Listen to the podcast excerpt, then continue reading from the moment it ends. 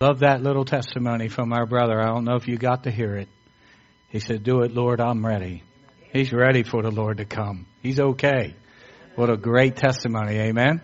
That's a good testimony. That's peace in your heart. So I appreciate that testimony, brother. I know it wasn't meant for me, but it still blessed me. So there you go. there has to be something more. That sentiment has haunted the hearts of so many people for really as long as there ever has been people. There has to be something more to life than this. Something's wrong. Something's missing in my life. There's a void. And chances are there's somebody who is just now listening to me who is wrestling right now with those kind of feelings here of late. There's got to be something different, something more, something better for my life. May I ask you to consider something today? What are the times in your life or what are the things in your life when you are feeling the most fulfilled, filled in your life? When you are feeling like life is working, what is it in your life that makes you feel that way? Is it not in some of your biggest relationships? Doesn't some of the best times in your life happen through your, your biggest relationships that you have? I can't speak for you today, but I'll tell you that I thrive on good, big relationships. When one of them is damaged, then I struggle. Again, I can't speak for you, but in order for me to have a sense of fulfillment, contentment, and peacefulness, I must have a huge relationship with God. I need a big relationship with a big God. And, and I don't want something that's quasi. I don't want to be sort of in and the rest out. In order for things to work in my life, what, what is absolutely necessary for me is for my relationship with God to be big. I need a, a relationship with God that overwhelms me in all the good ways, right? I don't want a relationship where God is out there somewhere like they teach on Star Wars. There's a force somewhere out there. No, I want a personal, gigantic relationship with God that consumes me. Frankly, if that relationship is a little bit out of sync, if my relationship with the God of the universe is out of sync, then all of my relationships tend to feel off. Is anybody here feeling me today? Without things going well with God, life isn't working very well and that sense of haunting, that sense that maybe there's gotta be something better. There has to be something more that will build up in my spirit. I need to have a gigantic relationship with a big God. I need that big relationship. I don't want God to be an idea. I don't want God to be something that someone else has. I want a personal relationship with God and I want to feel like He has me and I have Him. I want as much relationship with Him as I can get. And that's when my life seems to work. When, when, not just seems, it does. And frankly, I don't think it's different for anyone else. When we, we, I believe that we're all empty if we're not in a current growing relationship with our God. If that isn't our biggest relationship, when we're all alone with our thoughts, I think we'll wrestle with the fact that something's wrong. Something in our life isn't clicking. But when my relationship is what it should be with Jesus, it's overwhelming in all of the ways that can be possibly be good. My heart rejoices at the peace, the contentment, and the joy that I have in being close to the one who makes everything work for me. And I'm so very glad that one day Jesus pursued a relationship with me. I'm so glad for that day. I'm glad that there was a day when I became aware that Jesus of Nazareth is passing by. I want to read to you out of Luke chapter 18, a wonderful, powerful story. And um, it begins with a conversation that Jesus is having where I'm going to read. We'll go to the 31st verse. That'll be the first verse that we read in this narrative. So Luke 18:31 starts this way. Jesus took the 12 aside and told them, "We're going up to Jerusalem, and everything that is written by the prophets about the Son of Man will be fulfilled." He will be handed over to the Gentiles, and they will mock him, insult him, spit on him, flog him, and kill him. And then on the third day, he will rise again. The disciples did not understand any of this. Its meaning was hidden from them, and they did not know what he was even talking about. As he approached Jericho, a blind man was sitting by the roadside begging.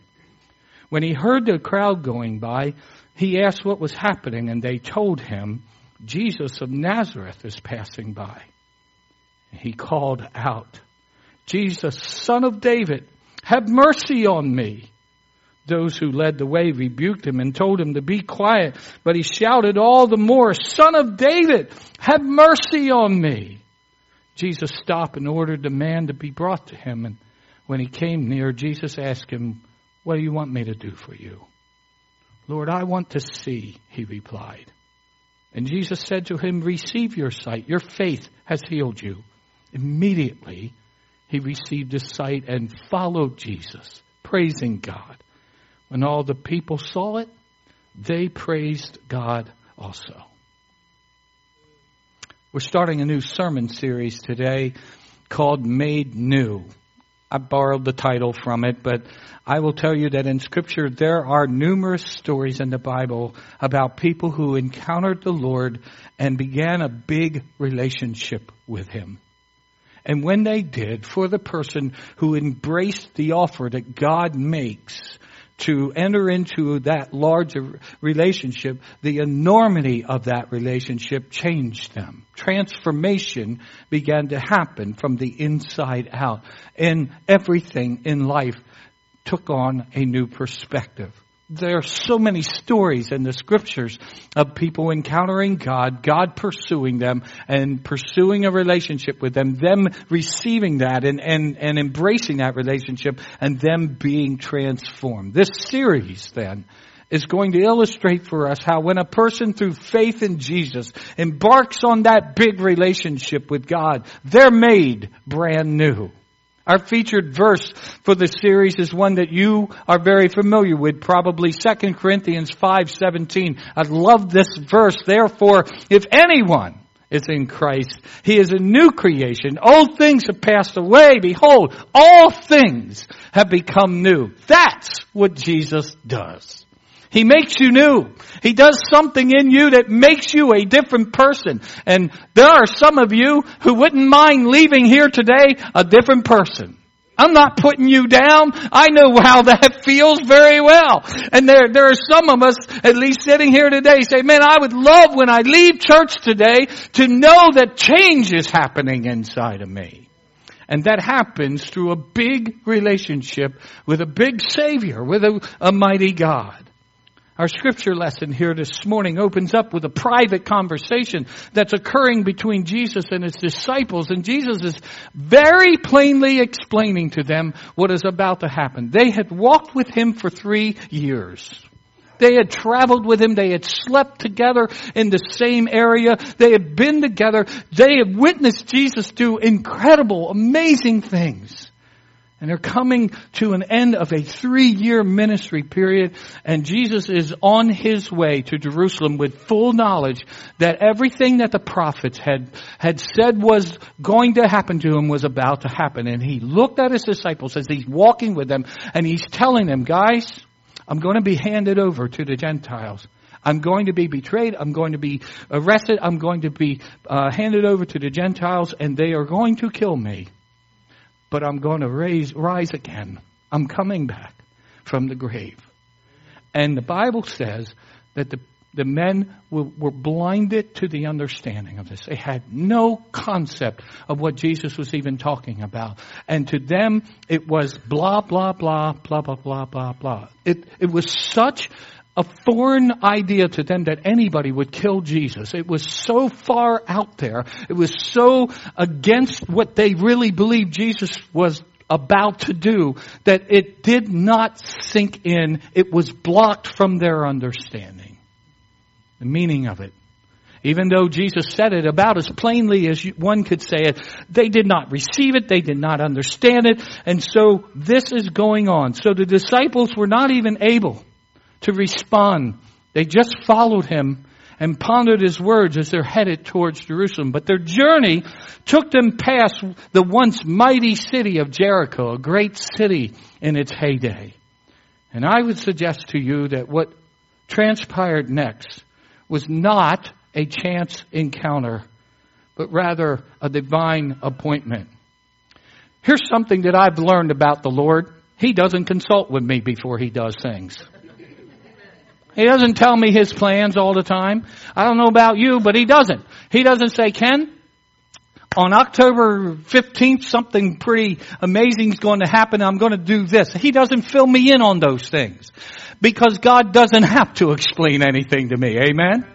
And Jesus, I believe with all of my heart knew what was about to happen. I believe he would, he knew who, where this blind man was and he knew he was going to go past Jericho. And what I'm trying to say to you is that I believe that there are times when God has something planned for us. We have zero idea what's about to happen, but if we just trust him a little bit, it might turn out okay. And some of us get so worked up and so upset if our plans get changed by God. I love the little joke that says, if you want to make God laugh, tell him your plans.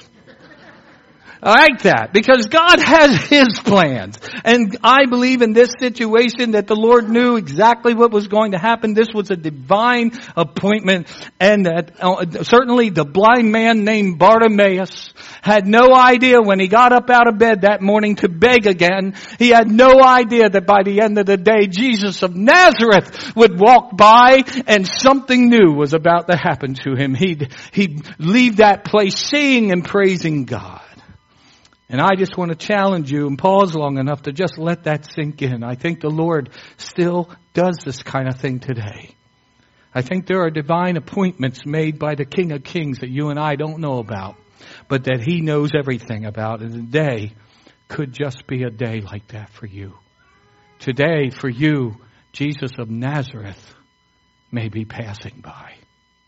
Let's turn our attention now to this man and we'll consider him as we work our way through this story, this historic event that actually happened. I want us to consider the blind man's condition in verse 35.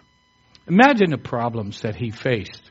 I don't have to work too hard, do I, to convince you that being completely without sight is very difficult at, at best. On your best day, if you are totally blind, it's horrible. And respectfully, I will tell you where there are still real challenges for people who are totally blind today in our culture. It's, it was much harder for the likes of Bartimaeus in that culture in that day. Very little help at all was available to him. In fact, very little sympathy was offered to a blind person in that culture in that day. You'll remember that Bartimaeus was in a culture that believed if you were blind, it was because somebody sinned and God was cursing you. Either you messed up or your parents messed up, but you are blind because you are steeped in sin. The religious leaders, the ones who went around declaring holiness, quote unquote, the religious leaders of the day would condemn you to a category of people who were unreachable. You're cursed by God. You have no hope in life. And the best thing you can do is just try to get by till you die. That was the category of Bartimaeus. The Pharisees of the day and the other religious leaders wanted nothing to do with him, and they got annoyed at him, I am sure, because Bartimaeus had no help. In fact, he was totally reliant on people just to get around, and he had to have some level of help, or he wouldn't have made it to the age that he was, whatever it was, when Jesus came upon him, when, when Jesus passed by. So every day, Bartimaeus probably had a relative or somebody who would lead him to a spot where he would sit. Close to the road, it, would be a strategic spot where there was people traffic. And every day, what Bartimaeus would do is sit at his spot and hold up his hands or something, some kind of receptacle, and he would call alms. Alms for the poor. Alms for the blind. And he would rely on the kindness of people passing by to give him enough for him to survive. That was his existence. Day in and day out, that's what Bartimaeus had to do. Would you please help me?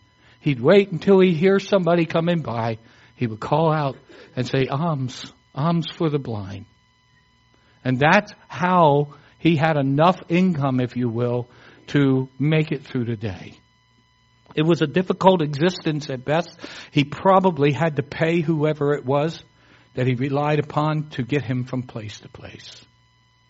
It was hard, and it was in a culture in a day where there wasn't a whole lot of mercy shown to people, especially since the prevailing thought for a guy like Barnabas was, well, somebody sinned, either him or his parents, but he's like this because God has placed a curse on him. A difficult thing. And I think about the challenges of just being blind in and of itself and groping around. It was such a debilitating condition. And I think that if he had had no help whatsoever, he wouldn't have made it to that day. Many commentaries have been written comparing the physical blindness of this poor man with the spiritual blindness of any person who doesn't know God, who isn't in right standing with God. Groping around for answers to the big questions of life, feeling their way around, trying to fill a nagging longing in their souls. There has to be more being led from place to place, trying to find significance and meaning, all the while helpless to avoid destruction unless there is help. Jesus referred to the religious teachers of his day these guys who looked at Bartimaeus and judged him and said it's because you're sin and you're cursed by God. Jesus looked at those very teachers and leaders and called them blind guides leading blind people in Matthew chapter 15 verse 14. And he was saying to them, you are spiritually blind. and in speaking about people who are not right with God, 2 Corinthians chapter 4 verse 4 tells us this, the God little g of this age has blinded the minds of unbelievers so that they cannot see the light of the gospel of the glory of Christ who is the image of God. Let me tell you, I see that every day in our society. There are so many people blinded by the little g God of this age and believing junk that is just not true. And they're living by these lies. They believe these lies with everything that they are. And the reality for them, unfortunately, is they are spiritually blind and they're letting blind people lead them along because they have some convincing sounding arguments when the Word of God is pretty plain. And so we live in a society where there is a lot of blindness spiritually speaking. and I remember what it is to be spiritually blind. I remember not having a clue about Jesus and what he would do or what trouble I was even in. I had no idea, even though I was quite young at the time. I was blinded to what Jesus was all about. And I will tell you, if Jesus of Nazareth had not passed by in my life, I would still be stumbling around groping for an answer, trying to negotiate my way through this world like so many of our neighbors and so many people. When people ask me, Pastor, you know, why, why are you, why are you always talking to us about reaching? Why are you always trying to get us to talk to people who don't know Christ? That's the answer. They need to encounter Jesus Christ because they're blind and they are headed to destruction. And they need to know who this God is and have a big relationship with Him. And so, I will say to you that there was a time when, spiritually speaking, I was every bit as bad or just as bad off as this poor blind man in this, this heartless society that he was in. I want us to consider the blind man's curiosity in verses 36 and 37. Pardon me a second.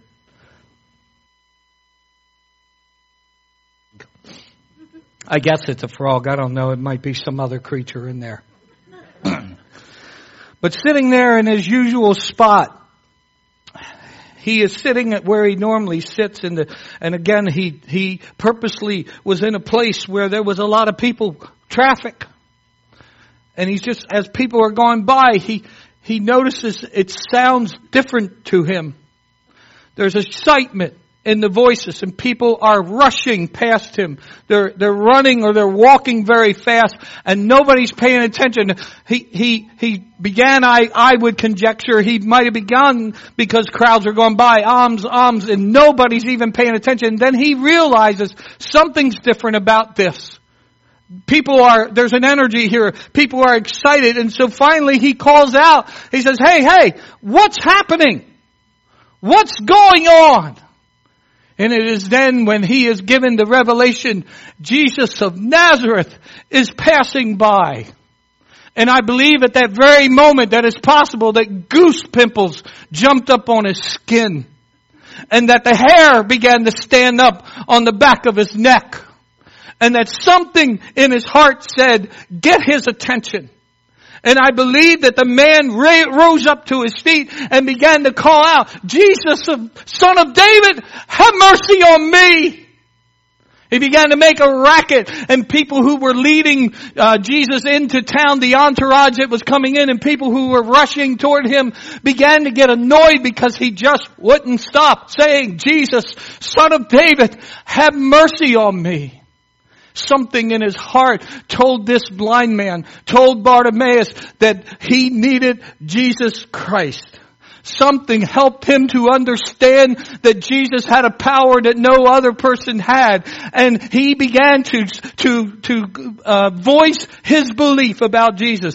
That little phrase, son of David, reveals that he knew that Jesus was the Messiah and he said, Jesus, son of David, an Old Testament reference to Jesus Christ the Messiah, have mercy on me. And so what happens to him is that he, his curiosity got piqued until he asked what's going on and his curiosity led him to begin to cry out to the Lord. I'm going to tell you that in many cases curiosity is a good thing. And I know you've all heard how curiosity kills the cat and I believe that can happen and it's not always a good thing, but often it is. Often it's a God thing. Some of you parents with young children asking you a thousand questions are probably saying, no, it's not a good thing. But it is how we discover. It is our curiosity that leads to a discovery. I want to tell you about how curiosity led and to a discovery for me and worked in a miraculous way in my life. And you, you probably have heard me talk several times about this lady. That's a picture I scanned on my scanner. It doesn't look that good. It's a better, I have a lot better picture. But that lady was a pastor in my community of a little pilgrim holiness church and we were an unchurched family. Uh, we we didn't go to church anywhere. We never darkened the doors of church. And this little lady decided, I'm going to start inviting people out that I don't know. And it was that little lady who rode up into our driveway. And I've told you the story of how we had twenty some dogs at least.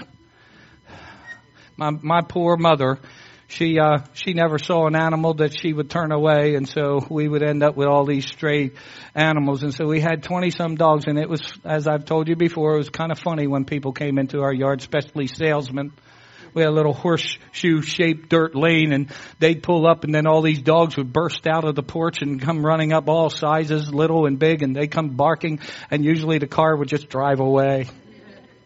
This little lady opened that door, walked right through, waded through all the dogs and came to our, our house and knocked on the door. And, and, uh, of course when the dogs carried on, that made us children kind of curious who is coming to our house. And so we dropped what we were doing and I still remember dad and mom standing at the door. Dad, dad in the lead, if you will, mom here and opening the door and this lady is standing there and that brilliant, beautiful smile. And she introduced herself. I'm Reverend Lyda Brazier. And I pastored the church and she just told us where it was, little Pilgrim Holiness Church.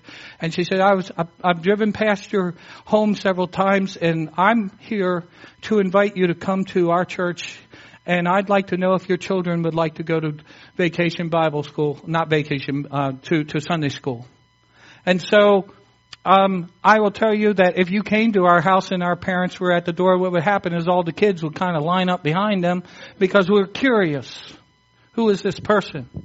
I didn't know anything about this lady, and I know this is going to sound a little bit odd, but this lady had had something about her that just attracted me and made me think there's there's something different about this woman. There's, she just she just loved the Lord and it emanated from her.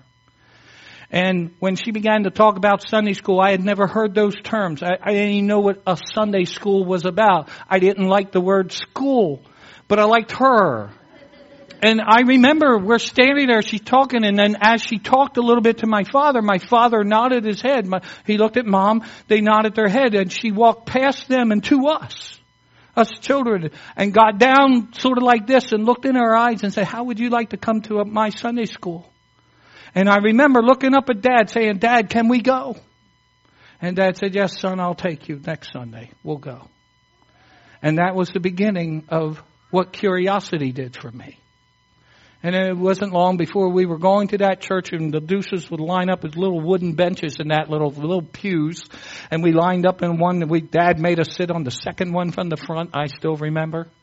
And we all sat there and I don't know how my dad was able to reach all the way to the end of the pew and smack you on the head if you acted up, but like what the Fantastic Four guy could just reach over there, bam, you know, so, but I loved going to that church and I've told you the story of how because it was so different and I'm me being so, so ADD that the excitement of that church because they, they, they put their praise on man. That there was no inhibitions. They were shouters.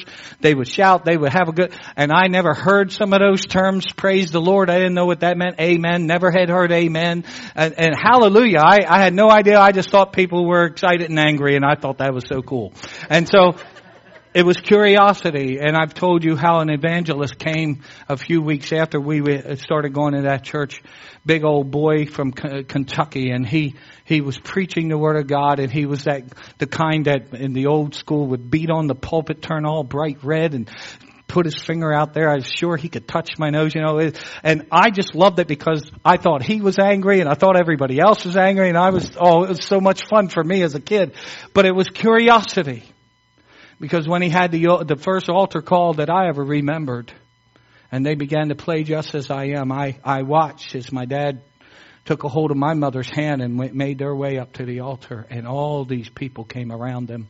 That big old evangelist put his hand, big old mitt on top of my dad's head, and he was moving around like a gear shift on a truck, man. He was praying. he was hollering, and they, there were people beating on my dad's back, and I, I remember all of that and, and crying. I, I remember tears and every, I, I watched as my brother finally, who was a little bit older than me, made his way up there to pray.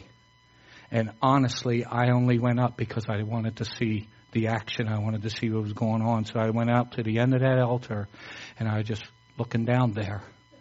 And there were people like around my dad and I had, my dad's, um, I, I just had never seen him cry and my dad is weeping, and my mother's weeping. And I thought for a while that big old evangelist doing all that to his head was hurting him, and you know, I, I was getting a little concerned, but it was curiosity that caused me to go up there. And I've explained to you what I can't really explain to you. That eventually, because I was listening to what my brother was praying about, when he said, Lord, I need you to forgive me. I'm sorry. Somehow God began to deal with my heart. And I still can't explain it, but I prayed the very first prayer that I ever remember praying. It wasn't too profound. Dear God, I don't know what to do, but if you tell me what to do, I'll do it. Amen. And somehow then, the Spirit of God came upon me. And what I didn't know was at that moment, Jesus of Nazareth was passing by and he made such a profound impact on me. That's the day I met him. That's the day I discovered this big relationship. And it was all because there was curiosity. So if you happen to be here and your curiosity gets piqued, that's not a bad thing.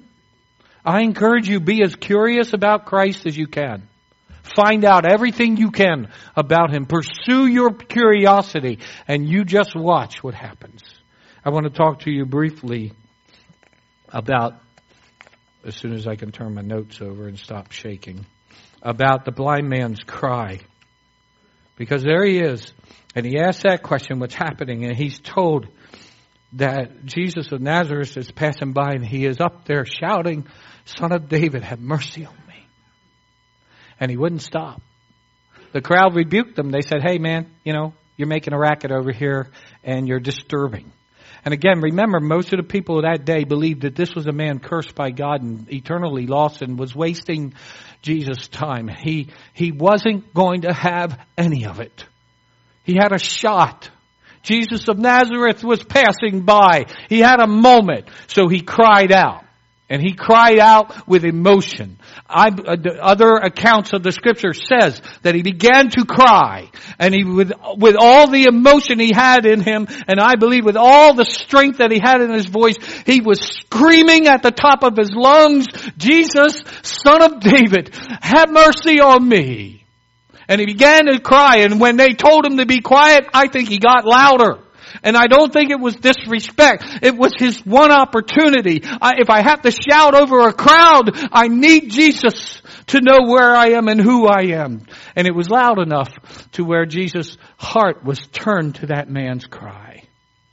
He cried out and he didn't stop. And folks, the, the point I'll make about this, of course, is, is obvious. Listen, let's never let anything or anyone dissuade us from crying out to the Lord. Church, we've got to pray until the answer comes. Amen. Don't you let anything or anyone quiet your prayers. Let not in, let, let, let no entreaty convince you to give up seeking the Lord or to, uh, to seek His mercy. Let no one's opinion impede you, impede you from crying out to Jesus. Just keep crying out until the answer comes. It's alright. And by the way, here's the thing about Jesus. He is drawn to someone who will pour themselves out and cry out to him. He's drawn to them every single time. Sometimes I get a little bit scared about us because we have a little bit too much dignity once in a while.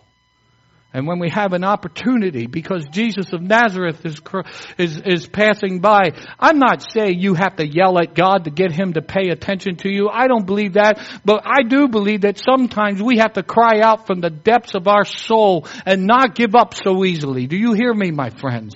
Oh, we need to learn the art of praying until the answer comes.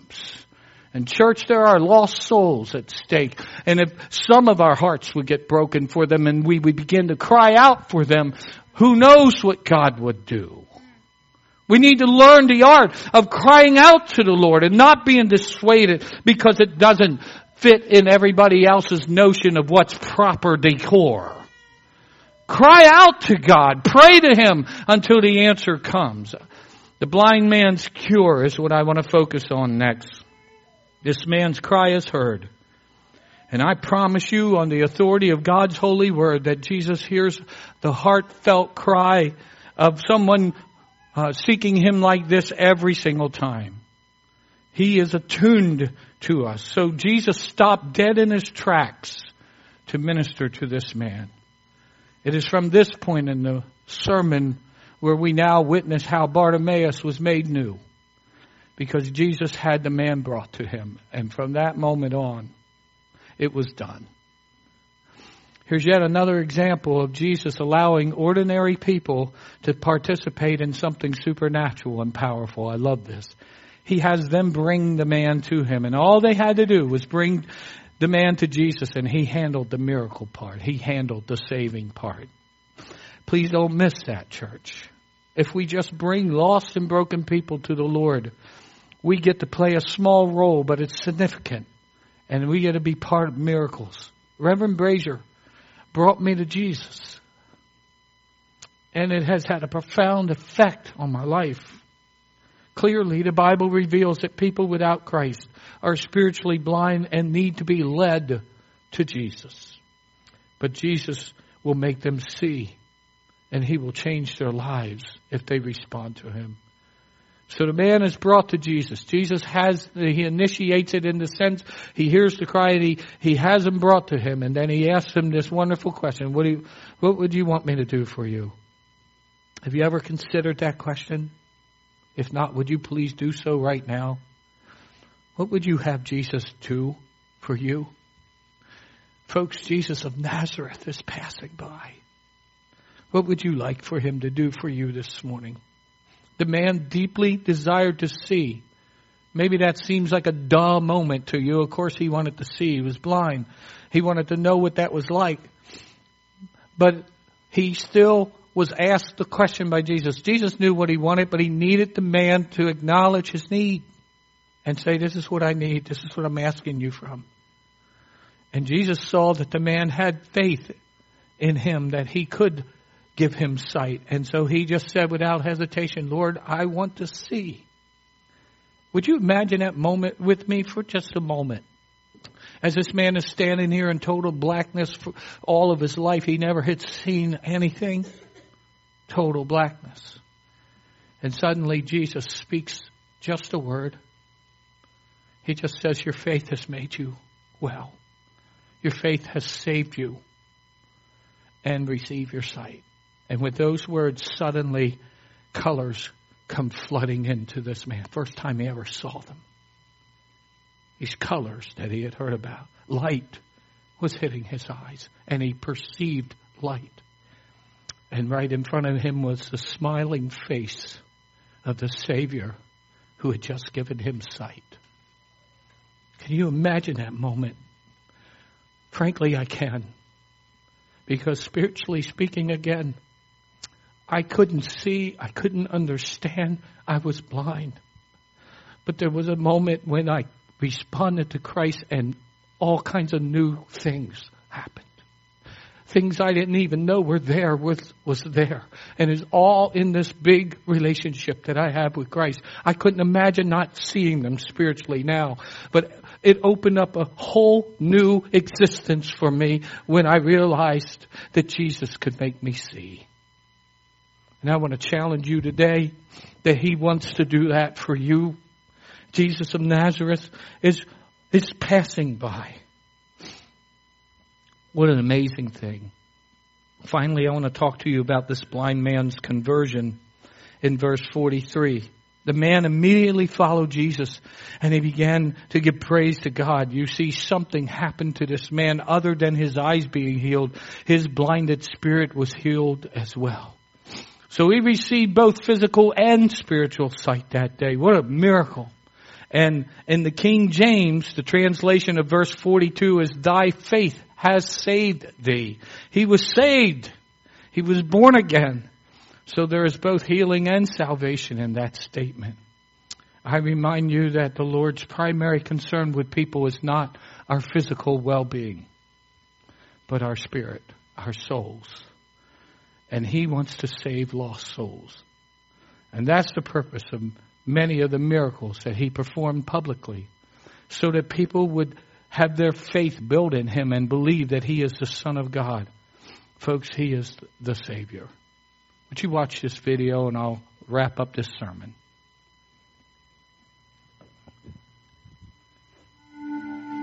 So Jesus said to those who had come to believe in him, If you remain in my word, you are truly my disciples, and you will know the truth, and the truth will make you free.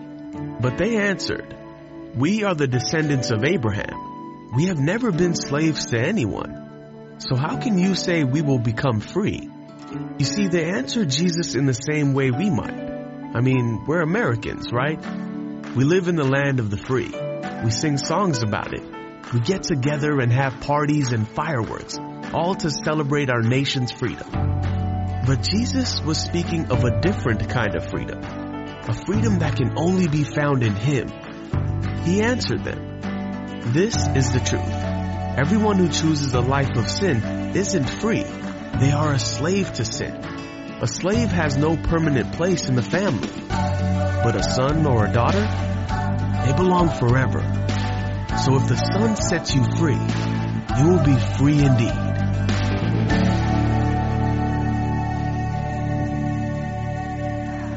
And for Bartimaeus, that's what happened. He was set free. His blindness was taken away, but so was his sin. And he was set free indeed. And I come back to that question. Have you ever wondered if there can't be something more to this life? The more that you are haunted about is that big relationship that God would have with you. He loves you.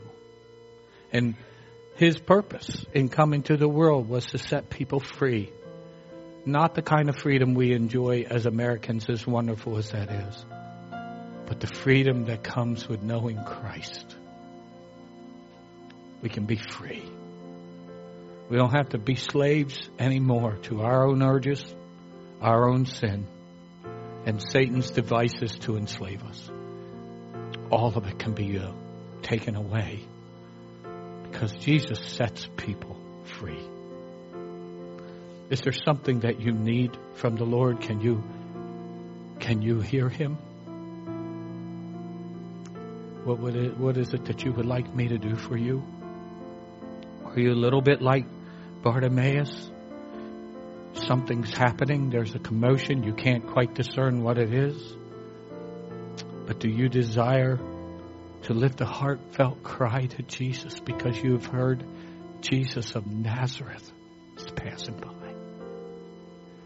Is there somebody here who would love to receive what Jesus has to give? His mercy, His forgiveness, His healing. Is there someone here who is ready to be freed from spiritual blindness? Is there any timid Christian here. Just so afraid to try to lead anybody to Jesus, but know that that's not a difficult thing if He would help you. And you want God to help you to lead lost people, spiritually blinded people to Him. Have you sensed it? Do you hear it? Jesus of Nazareth is passing by. He's present with us today.